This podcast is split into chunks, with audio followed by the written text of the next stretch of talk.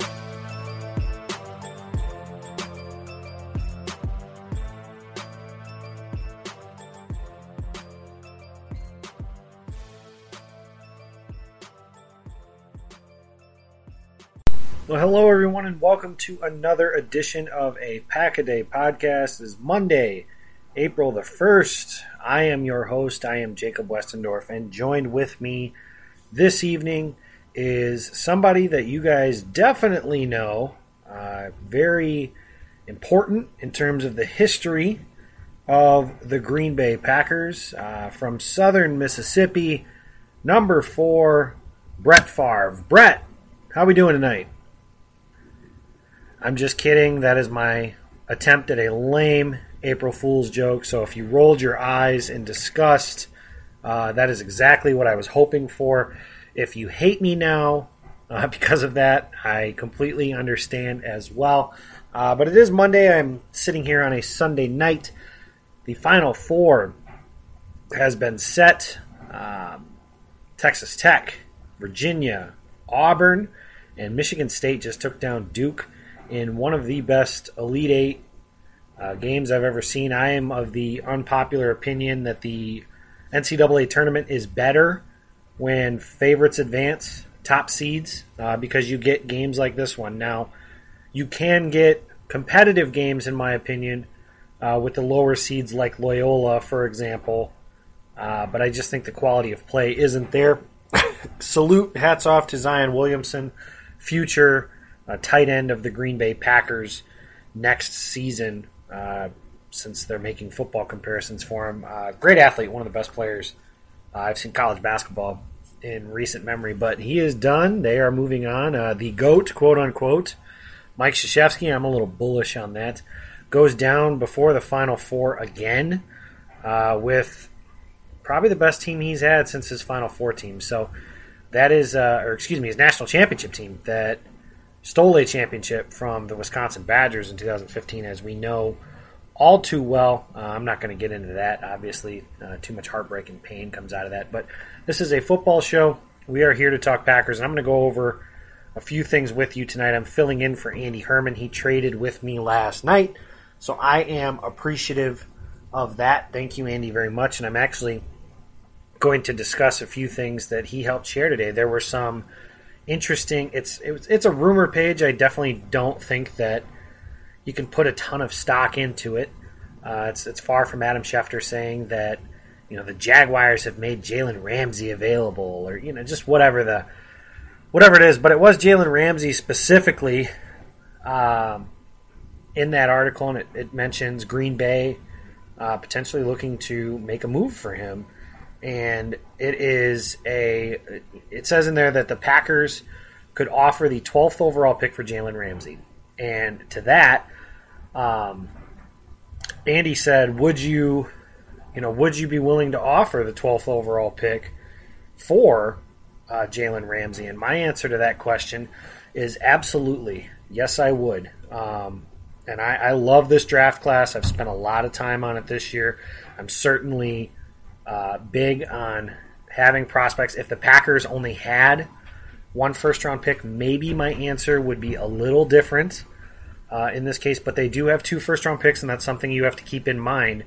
Uh, and Jalen Ramsey is a Pro Bowl all pro level player and in the conversation. I don't know if he is, but he's in the conversation for best cornerback in all of football. Now, there are some concerns uh, with the way he handled himself last season as the Jaguars were you know, losing a lot of games and his his antics, if you will, were not exactly uh, the greatest in terms of being a team leader, those sorts of things. Those are things that the Packers, I imagine, would vet if this conversation were to ever take place. But to stay in this conversation, let's just say hypothetically that conversation has taken place. And I just used the word conversation quite a bit, so I'm going to try and stop for the remainder of this show.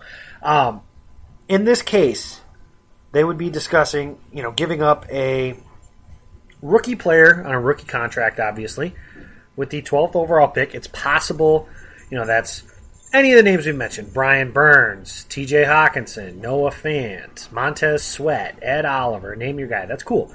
Um, Jalen Ramsey is a young cornerback in his prime and hasn't been paid yet, so eventually you'll have to consider that you would probably have to give him that contract. Uh, and I know some people say, well, you know, they just spent a lot. They've spent a lot of draft capital on the, you know, on the cornerback position, on in the secondary. They've spent a lot of, a lot of, you know, draft capital on that spot. Okay, I understand that. However, uh, Kevin King has has potential. I don't think that anybody that has followed the Packers will question that. Uh, I think that you know, when he's been healthy, he's been pretty good. The problem is when he's been healthy, those moments are very few and far between. And now I'm not saying that because I hate conver- having conversations, and I just use that word again discussions. Having discussions about players that have struggled with injuries because oftentimes, one, to some degree, in my opinion, uh, injuries, a lot of it is just kind of luck, luck of the draw. Um, you know, you don't get caught in those awkward positions or just anything like that. That's one reason. Two, it almost feels like we're blaming the player for being injured as if he was trying to get hurt. Now, I understand being frustrated that one of your favorite team's better players is hurt and unable to play. However, what I don't understand is using that against him or getting frustrated with that player specifically. These guys in the NFL, they do everything they can to be in the best physical condition possible to be on a field for 16 games. And, you know, that's just, the reality is it's a violent sport. Uh, and they play with far more aches and pains than I believe you and I would ever be willing to do uh, in this scenario. So I, I, just think that the Packers in this discuss in this discussion about Jalen Ramsey you have to keep that in mind. And I think that you know, Kevin King's injury history is something that certainly could come into play should the Packers want to do this. The other thing about it is, Jaire Alexander looked the part last season, certainly. Uh, he could certainly have a sophomore slump, and it's a. I don't think that's likely, but I mean, it's just possible that that could happen. Takes a long time. Cornerback is a tough position to play, but he certainly looks the part. Uh, Josh Jackson had some up and downs last year. It was his rookie season. He looked about more what a normal rookie cornerback should look like. A lot of people are saying, "Oh, move him to safety, move him to safety." To me, that that's ridiculous. He's never played safety in his career. Uh, the tackling thing that is brought up about it doesn't really matter that much to me. But Josh Jackson's a cornerback. Uh, he played cornerback in college. He was good at it. One season where they played him out of position and really didn't put him in a position to succeed and moving him to safety is ridiculous. However, you throw all this together now, and you look at a secondary that has Jalen Ramsey, Jaire Alexander, and then Kevin King, Tramon Williams, Josh Jackson, Tony Brown. Uh, puts Tramon Williams really in a spot where he may not even have to play. Jalen Ramsey immediately becomes, uh, you can almost interchange Jalen Ramsey and Jaire Alexander from outside and slot cornerback without much of a drop off. And that position becomes a strength. And now you look at the rest of the defense. Now the, the secondary is a strength. And you can add in a, you know, the 30th overall pick is still in play. They could trade up if that were the case also. The 30th overall pick is still in play. The the Smith brothers that they just signed, Adrian Amos, who they just signed, and they get organic growth from some of the other young players in this defense, like Kenny Clark, like Dean Lowry, like Montravius Adams.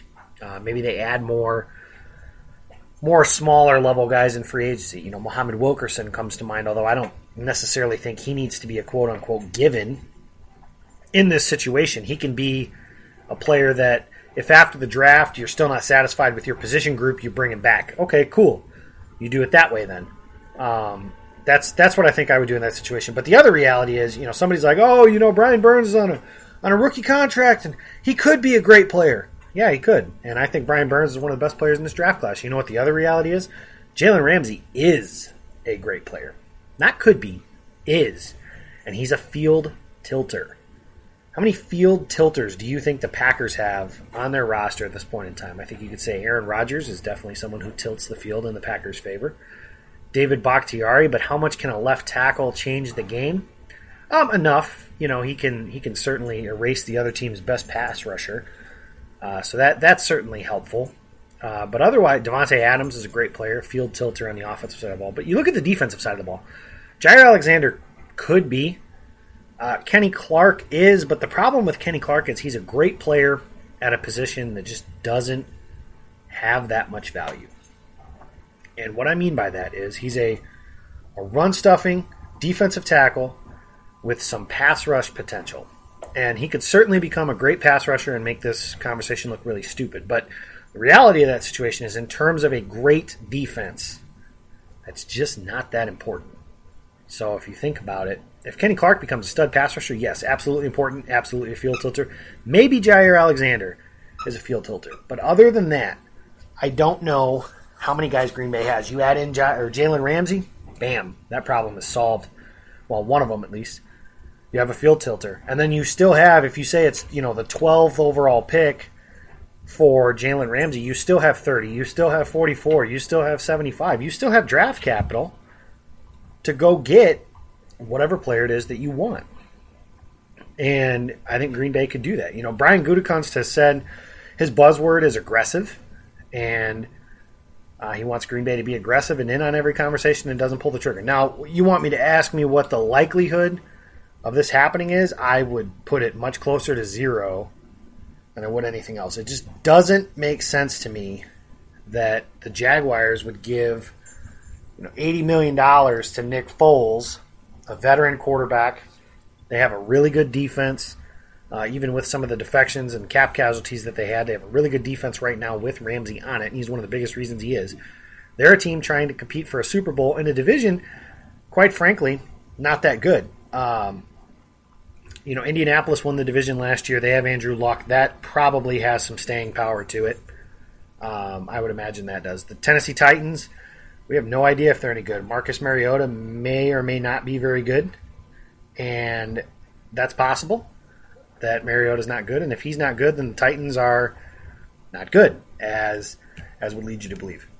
Um, the other team in the division is the Houston Texans, who have Deshaun Watson. They've made the playoffs and pretty much gotten bombed each time they've gotten there. Now that can change, uh, but they do have some players on their defense. You know, J.J. Watt.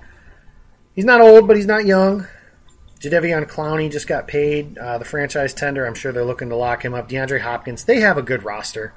Uh, but the Jaguars certainly, if Nick Foles can capture some of the magic that he had in Philadelphia, they can definitely make a run at that division. And once you're in the playoffs, if you're not New England, uh, in the AFC, in my opinion, Kansas City's probably joined that conversation. But if you're not New England, in my opinion, you got just as good a chance as anybody else uh, to play for that AFC title game. And then you just got to figure out a way to beat Tom Brady once. If you beat Tom Brady and Bill Belichick once, you're playing for the Super Bowl. Um, so I say all that to say I can't picture that the Jaguars would actually trade Jalen Ramsey. And if they did, there's some red flags that come up to it. Why would they trade a promising player in his prime? You know, what what went wrong there? What's the problem? Very similar to conversations we used to have about guys like Randy Moss, uh, like Terrell Owens, from the standpoint of yeah, uh, those were great players, but there were also teams that decided that while those players were in their prime, they were better off without them. Uh, now, that certainly isn't the end all be all of anything. Maybe he would come to Green Bay and be a model citizen. I'm certainly willing to find out uh, if that is the case. So, that rumor is interesting uh, to me. Again, I would say it's highly unlikely, but it's a fun discussion, and we're kind of in that dead period now. We're 20, what, 24 days away, 25 days away from the NFL draft. So we're kind of starting to get into the nitty gritty here of, you know, fewer and fewer things to talk about because speculation is becoming closer to reality as we get towards the end of this month here. So that's interesting, if nothing else. Something to monitor. Again, I wouldn't I wouldn't waste too much time getting worked up over it because I just can't picture it happening. Another one uh, from you know rumor central, if you will. This the same thing that Andy shared was the prospect of someone like Dwayne Haskins dropping in this year's draft, which is interesting to me just because Kyler Murray is going number one overall to the Arizona Cardinals. I think that's pretty well set in stone. Um, so, with that being the case, you would think that that would push the other quarterbacks, the guys like Dwayne Haskins and Drew Lock and Daniel Jones and whoever else, up the board because now there's one le- you know one less slot for a team to pick a quarterback. Uh, you got to go further up to get your guy.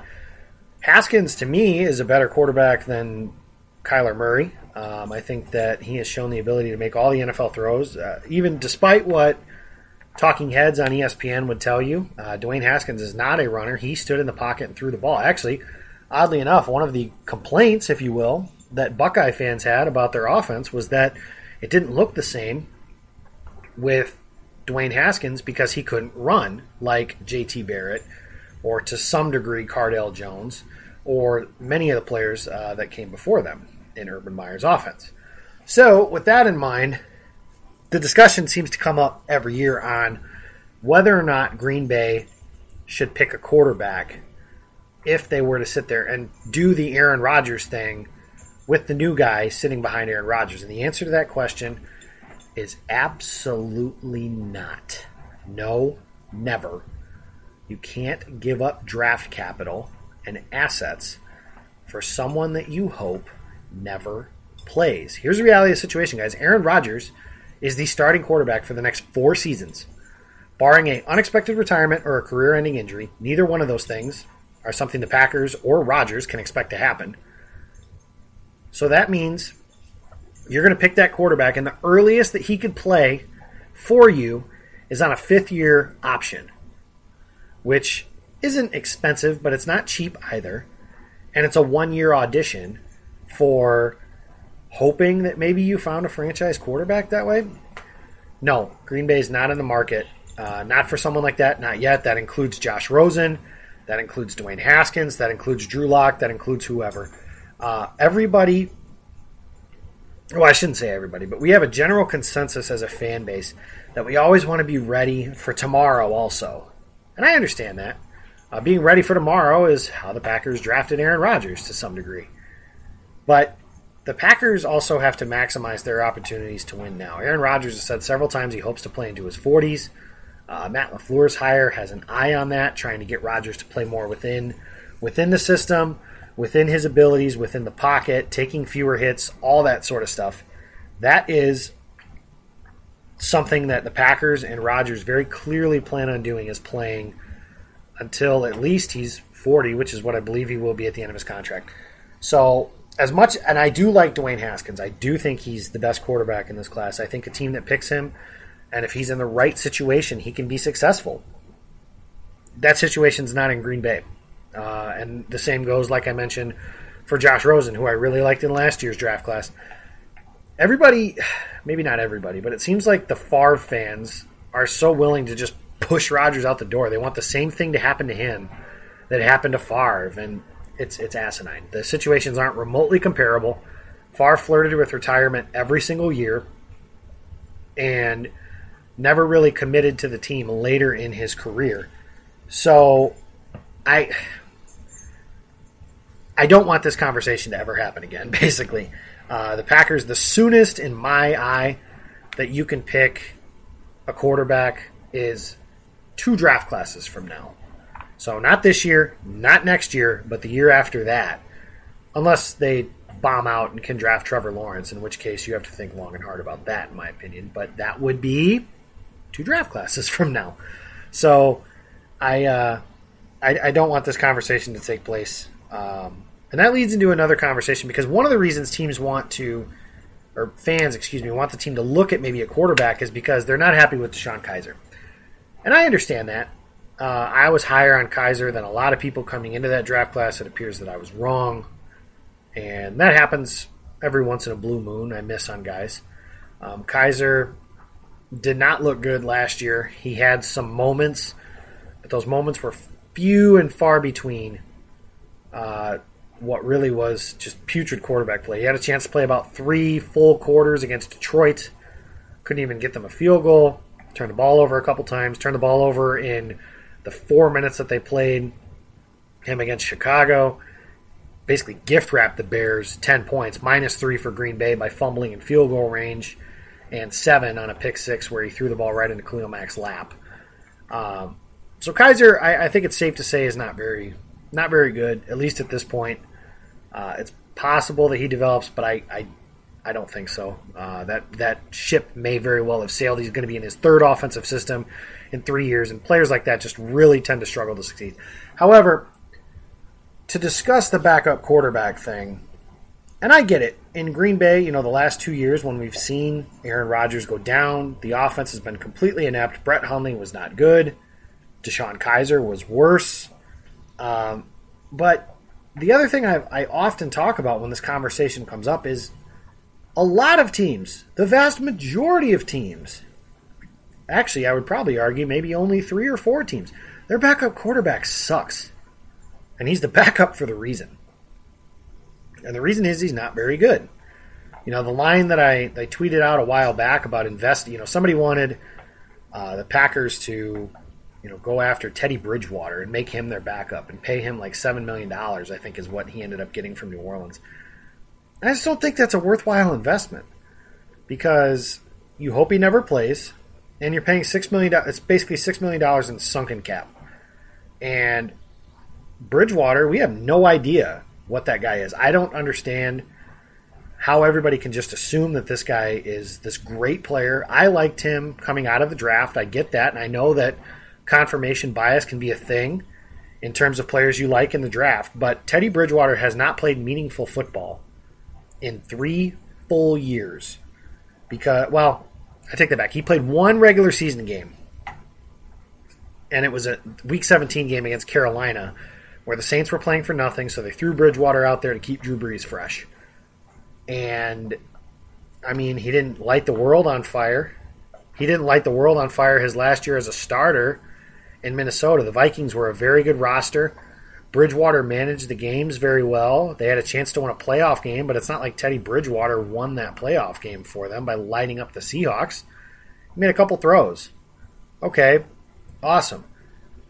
I say all that to go back to you know the quote they ask about you know the Indianapolis Colts. Tom Moore, the offensive coordinator, was asked one day why Jim Sorgi wasn't given you know more practice reps in, in the event that Peyton Manning was injured. And it, his response was, "If 18 goes down, we are bleeped, and we don't practice bleeped." That's just the reality of the situation. Now, do I think that the Packers should be interested in trying to find a backup quarterback that doesn't let the entire house of cards collapse on them when Rodgers is out? Yes, I, I understand that. However, if Aaron Rodgers is going to be out for eight to ten weeks, the season is over. That's just the reality of the situation. The season is over. The Packers are not going to make the playoffs. They're not going to contend for a Super Bowl. They're not going to do anything. What do they need? They need somebody like Matt Flynn, and I don't mean him specifically, but that example of 2013, where the Packers, some of it was luck and the ineptness of the Chicago Bears and the Detroit Lions to allow the Packers to stay in that race, and to some degree the Vikings too to allow Matt Flynn to lead them back to a tie. But Matt Flynn is the example I give because that team stayed afloat. They won in just enough games. They weren't great. They lost a lot of games too. That they, I mean, they were blown out in Detroit on Thanksgiving Day that year, for example. Um, they lost to the Giants. There's just they did enough to keep things afloat. So if Rodgers has to miss four games, you want a backup that can get you two and two. Can DeShone Kizer get you two and two? I don't know. I don't think so. Um, so the Packers can they find somebody else? Sure, but I mean I'm talking like a fourth round pick at the absolute earliest for this year, and probably later. But investing a money or high draft asset into backup quarterback. That was the biggest problem I had with the Damarious Randall trade. You guys can look back and listen to anything I've said since then. They traded Damarious Randall, which was still the right move in my opinion. It's pretty clear the locker room was sick of him, didn't want him around anymore, for somebody they hoped never played. They hope DeShone Kizer never played. Damarious Randall, at least, well, in Cleveland, he gave them Pro Bowl level safety play. In Green Bay, he at least gave them snaps as a slot corner and sometimes an outside corner, and at times he was pretty good at it. Didn't end up working out that way, but at times he was at least pretty good at it. So, that was the biggest problem. Now you're asking me to do the same exact thing, except with a draft pick or salary cap space and premium salary cap space. I mean, two million, three million bucks, sure. You want to do it that way? That's fine. Six or seven for a guy like Bridgewater, or one of those high level, if you will, backup quarterbacks. No, I'm not. I'm not doing that. Um, let's move forward a little bit. I had two stories drop today. I'm the one of the newest members of the Dairyland Express page at Fansided, writing about the Packers mostly. Might throw some Bucks, Badgers, Brewers stuff in there every now and again, but the Packers are the reason I'm going to be there. So I had two stories drop uh, yesterday. By the time you're listening to this, it'll be yesterday. Players to pick at 12 and players to pick at 30. Uh, and they're certainly not the only players to pick at those positions, but I just want to go through some of my reasoning with it, kind of go through the story with you guys for a little bit. Uh, the first guy uh, that I talked about, I've talked about Brian Burns. I've talked about him a lot. I still think that even though you know the Packers spent a lot of money on their pass rush, uh, this is a guy who could step in. Kyler Fackrell is a free agent at the end of the year. I can't imagine he gets a contract. I uh, I can't imagine that he's going to be around for the long term future. Reggie Gilbert's just a guy. Kendall Donnerson has proven nothing and didn't really play any snaps last year, so we don't know anything about him.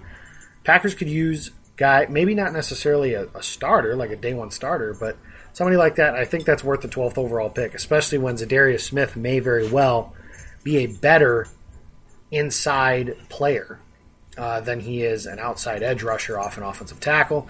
If you guys listen to the War Room podcast on PackersTalk.net, you'll hear Justis Mosqueda of Optimum Scouting talk about that. Ross Uglem, myself, and Cody Bauer talk about those things as well. Um, absolutely, in my opinion, worth the 12 overall pick. I talked about Ed Oliver with Owen Reese last week with you, so I don't want to spend too much time on that. But build a strength. He's a blue chip player, blue chip prospect. Throw him next to Kenny Clark and let's go eat the quarterback. The other name I threw in there was Noah Fant. If the Packers are going to pick an offensive player at 12, I I don't love anybody that high necessarily from a positional value standpoint and all that stuff. Um, so what I mean by that basically is there's no wide receiver that reminds me of Julio Jones. Uh, there's no wide receiver that is like AJ Green or Amari Cooper. DK Metcalf is a lot of people's top receivers on their board. I don't think Green Bay is going to draft him. He has a history of a neck injury. The Packers medical staff is notoriously conservative and then you throw in the fact that his agility drills were not very good. And the Packers really do tend to value that uh, with their wide receivers. But if I'm picking a tight, uh, offensive player at 12 overall, again, it's not an offensive lineman because of the stuff I mentioned earlier about putting a guy in that you hope doesn't play. Uh, it's Noah Fant, and I've been very upfront about this since this process started. Uh, for those of you that haven't ordered the Cheesehead TV draft guide, go ahead and look at it. But I'm going to give you a preview right here. Uh, Noah Fant is my tight end one. Uh, I think he's a superior athlete to TJ Hockenson, and none of these things are meant to be a slight to TJ Hockenson. I really like him as well. Uh, I think he's going to be a great player in the NFL. But I think that some of the slights on Fant are starting to get a little ridiculous because the big thing is, oh, you, he can't block. No, that's not true. Fant is a, I would call him an average blocker, but he doesn't block like TJ Hockenson. So by comparison, he looks like a worse blocker on tape because he's not a sixth offensive tackle in the way that Hockenson is but he's a better downhill downfield athlete. In my opinion, has higher upside. If you think like Jimmy Graham in his prime as a wide receiver or as a pass catcher, I should say, down the field, that's what I envision when I see Fant, and I think he would fit like a glove in Green Bay's offense. He would have a chance to learn how to block from Marcedes Lewis, refine his technique there learn the tricks of the trade from Jimmy Graham for a year, which reminds me of that Scouts podcast that I tweeted about a while back. I listened to it. It's Dave T. Thomas. Certainly, I've worked with him indirectly before uh, with Packer Report when I was an intern there. And he's a really smart guy. He's really plugged in, but he was talking about how Green Bay and New England could sync up for a trade for Jimmy Graham. you can check my Twitter timeline. That doesn't pass the smell test for me. Uh, I just can't see unless if New England's going to give like a third or maybe one of their fourths or something like that. Maybe, but when he says mid round draft pick, I'm thinking more like a fifth or a sixth. Can't see that being worth it for Green Bay, even if they do pick a guy like Noah Fant or T.J. Hockenson at 12. Um, so those are my three guys at 12 that I talked about. Uh, if I were to if, if I were to have it in an ideal way, the Packers wouldn't take TJ Hockenson until like the 20s. And I would be okay with them trading up from 30 to get him. And that's okay. Um, because I, I, think that he is a good player. Um, I, ju- I just am not comfortable with his upside at 12. It's kind of the same reason not quite the best comparison because Hockenson and Fant are comparable athletes. Uh, Fant's just a little bit better in this regard, but kind of the same reason, you know, Clelin Ferrell isn't a top 15 pick or probably won't get picked in the top 15 because the out of this world athleticism just isn't there. Uh, Hockenson is a very good player. It could even be an all pro. And I, I hate doing this because – when you stand for one guy, it almost sounds like you have to discredit the other guy. And the reality is, I like both guys. I'm ecstatic if either player ends up being a Green Bay Packer. Uh, I just like Fant a little bit more. Uh, pick number 30 is uh, the next one that I talked about today, and I had, um, you know, I had a a couple guys in here. Uh, it's an interesting group I have. I talked about Dalton Risner. Um, basically, what I said about him was think Cody Whitehair from 2015, but better. Uh, Whitehair was flexible and able to play kind of all around the offensive line, but Dalton Risner actually has a chance to be a starting tackle in this league, which is something Whitehair never really had. If Green Bay is going to go offensive line at that pick, what I do hope is, and I've talked about this before, keep him where he's at. Okay, so what I mean by that is if he comes in and you want him to be the right tackle of the future behind Brian Bulaga, cool. Don't start him at guard his rookie season and then move him over. Now, injuries and all that stuff take their toll. You do what you have to do, but ultimately, he should be able to focus on that position. The offensive player I talked about, uh, well, the skill position player I talked about was A.J. Brown. You know, he's kind of overshadowed by DK Metcalf. He blew up the combine, but A.J. Brown, the comparison has been made recently to Juju Smith Schuster, and I think that is absolutely appropriate. Uh, he has the ability to play outside, he can play inside. Uh, I think that you know the Packers have talked about wanting to become bigger and more explosive in the slot position. I think Brown has the ability to do those things for them. I think he could step in next year and catch 45 balls for like 500 yards and a couple touchdowns, something like that. Um, and I, I, don't mind it at all. I think you know I've talked about the receiver position. I think the receiver position is a need uh, to some degree. The Packers have Davante Adams, who's great, and then after that dudes that have proven to be nothing more than wide receiver fours. Now, could MVS or EQ or somebody like that be more than that? Sure. Uh, Geronimo Allison's a fine player in his own right. A, in my opinion, upgradable commodity. Uh, Green Bay signed him to a one year deal. They clearly aren't all in on Geronimo Allison either. So that's something to keep in mind. The the other guy I talked about at the end, and maybe a small surprise. I don't, I don't know. I don't know what exactly is being projected of this guy, but I've talked about it on Twitter before. I'm a Chase Winovich fan account. Uh, Green Bay could take him at 30. I wouldn't bat an eye. I think he's a really good player. Uh, I think that he gets the high motor um, reputation, and that's ridiculous uh, because that is typically given to somebody who's not that talented. Winovich had a big time combine. I have him as the best edge rusher after uh, your guys like Burns, Sweat, Ferrell, Bosa, those guys. Um, I would probably place him at six, uh, ahead of Jachai Polite, just because Jachai Polite has had maybe the worst combine pre-draft process that I can ever remember, and it's unfortunate because he's had first-round tape. You know, he's a first-round player if you just watch the film, but everything else is brutal. And I think it's a fair question. If I'm the Packers, I am having a top 30 visit with Jachai Polite because I want to get to know what's going on with this guy. What makes you tick? What makes you go? Because you have a excellent skill set on tape. Why did you stink up the combine? Why were you out of shape at your pro day? What happened? You know, and then the question becomes are you going to still be motivated to play football once you sign that check? I think that's a fair question at this point because I look at the combine and the pre-draft process. That's less of a you know a, a final stamp of approval or something like so much as it is a job interview. You know, are you willing to prepare and do those things necessary to be a top level player at the combine and then in the NFL? You know, Brian Burns is a very good example. Put on 20 plus pounds, ran fast, was quick in the agility drills. He was he aced it, aced the combine. I think that's an option uh, or something that you have to think about when talking about those things. But Winovich, I would pick him 30th. I wouldn't bat an eye. I think it's somebody who could have 10 sacks in a season. Um, and if you do that, like my counterpart Ross said on you know War Room, that's worth the 30th overall pick. So those are my guys there. That's going to do it for this edition. Uh, be sure to check out Pack a Day Podcast on your podcast app. Give us a subscription. Give us a rating. We like those ratings to have five stars. Leave us a review. Tell me, you know, who's doing good. Uh, if we're all doing good, what can we what can we improve upon? I'm sure everybody wants to you know know those things. Constructive feedback. Keep it a little mature. That's all I ask. You know, uh, as much as possible at least. But Thank you guys for listening to the Cheesehead TV Draft Guide. We're running out of time for the pre order. You're going to want to do that. It's going to hit the newsstands here relatively quickly. It'll be done before the draft. Some really talented people uh, and going through prospects of this year's NFL draft. A lot of people that you listen to on this show alone. So be sure to check that out.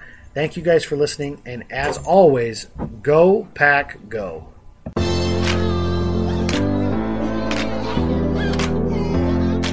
Third and six, trailing 30 to 23. Two minutes straight up to go in the game. San Francisco showing a blitz through the A gap, and here they come. Rodgers looking, throws left side of the end zone. Yes! Touchdown! Davante Adams, left corner of the end zone from Aaron Rodgers. 16-yard touchdown pass. The Packers an extra point away from getting this game tied. Beathard on third down and three in the shotgun. Football to the 46 at Green Bay. Packers showing a blitz, and here they come.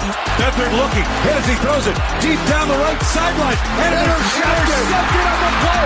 Spectacular interception by Kevin King at the nine-yard line of Green Bay. Snap to Rodgers looking right. Throws the right side. St. Brown makes the catch and saves the 30 out. Oh, he reached back to gather it in using all six-five of his frame. Tumbled out of bounds inside the 30 of the 28-yard line. Snap to Rodgers. Looking downfield. Throws the left side. Davante's got it. Out of bounds inside the 10-yard line. Oh, my goodness. What a throw and catch.